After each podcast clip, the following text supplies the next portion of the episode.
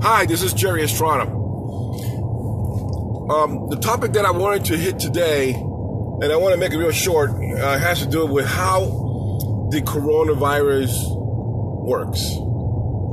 For that matter, how a virus works. So there's a difference between virus and a bacteria. Both of them are pretty much just depending on host. They need a warm body, they need a biological body to survive. Most of them are very restrictive to humans, and others are restricted to animals, and then some of them jump from the animal kingdom to the human kingdom, just like this coronavirus.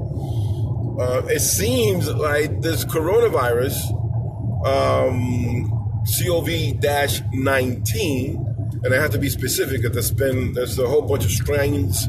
There's a, there's other types of coronaviruses. In fact, it's been around, like I said before, since the mid 60s.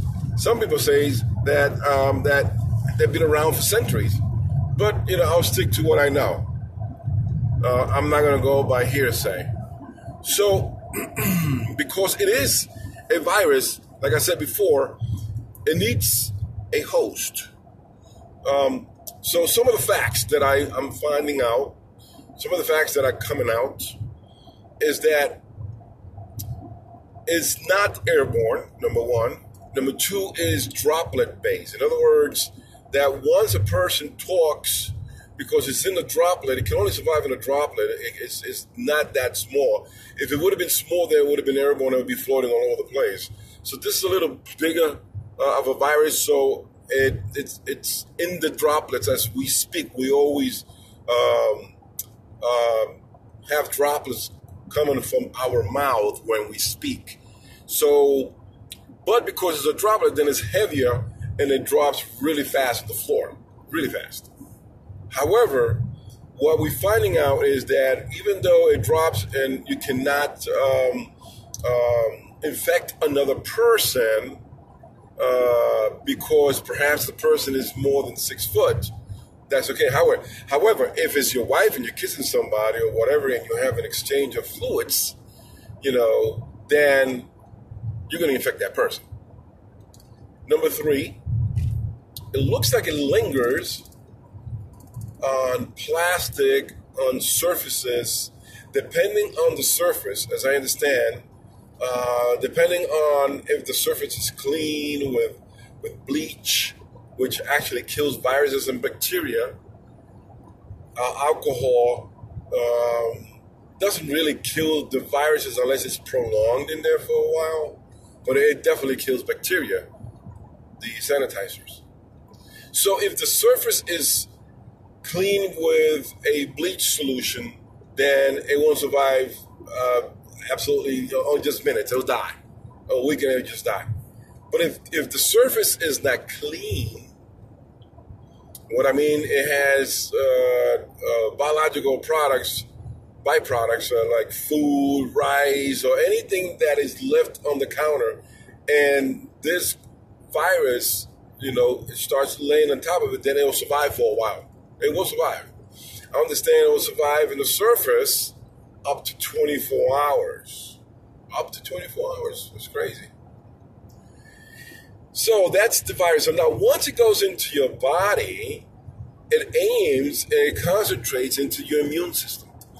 Now, this coronavirus, unlike other viruses, um, like the HIV, which are uh, more organ based, and also the immune system, it goes.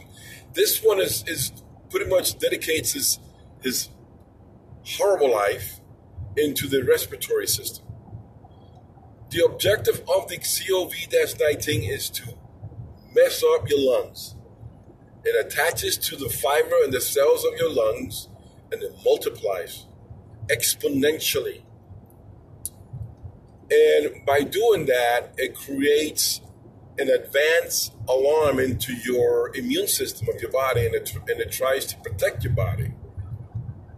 But because it grows exponentially, then what it does is that it leaves a vacuum in other areas. And because it's overwhelmed, now your immune system is weak. Now you have cracks in your immune system, meaning that now the other bacteria that your body was protected against, now they can come in and they can affect your body. So now you may have a multiple infections by the virus and by the bacteria that enter your body due to this crazy virus or this malignant and evil virus. But if you have a very strong immune system, very strong immune system, then some of the system, the symptoms that you only may experience might be just a little bit of sniffles, um, uh, a little bit, maybe, maybe just maybe a, a, a temporary uh, fever, it'll go away. And that's because you have a very strong immune system. And very strong immune systems are associated to a very healthy person or to the young.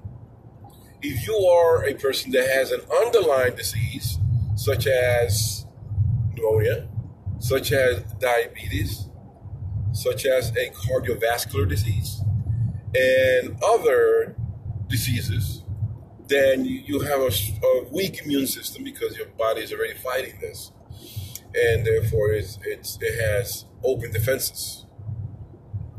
So therefore, you will get this coronavirus inside your body will multiply and it gets stronger and stronger, and it could kill you. It could be fatal. So what you got to do is protect yourself. Now, how do you protect yourself? You protect yourself by practicing and being very conscious and focused on sanitation, washing your hands for 20 seconds with water and soap or hand sanitizer for 20 seconds not just one second or five seconds or 20 seconds. Cleaning the surfaces around you with a solution of bleach or vinegar. The, the point here is that you have to eradicate this thing. You have to eradicate this thing because we gotta give time to our scientists, our doctor, our medical field to create a feasible vaccine. Once we have the vaccine, then you know we can uh, spread the vaccine to other people against this strain, and and then protect ourselves in the future, and, and future generations. However, if you or we do not develop this vaccine, this means that the only thing that can be treated are the other diseases that this vaccine is opening up in your immune system. In other words, you're going to have a regiment of antibiotics in your body to keep you alive. And of course, you're going to need a resp- uh, I think it's a ventilator or, or respirator. Not sure what's the name of it. I believe it's called both, depending if you're from Great Britain or America or other English speaking country. But it's something that assists you in breathing. So, in short, remember the categories that this concentrates on. Basically affects the elderly and the one that has underlying health issues or very weak immune system. If you are young, less than 60, 65, or younger, if you have a very healthy lifestyle and very strong immune system, then you don't have to worry too much about it.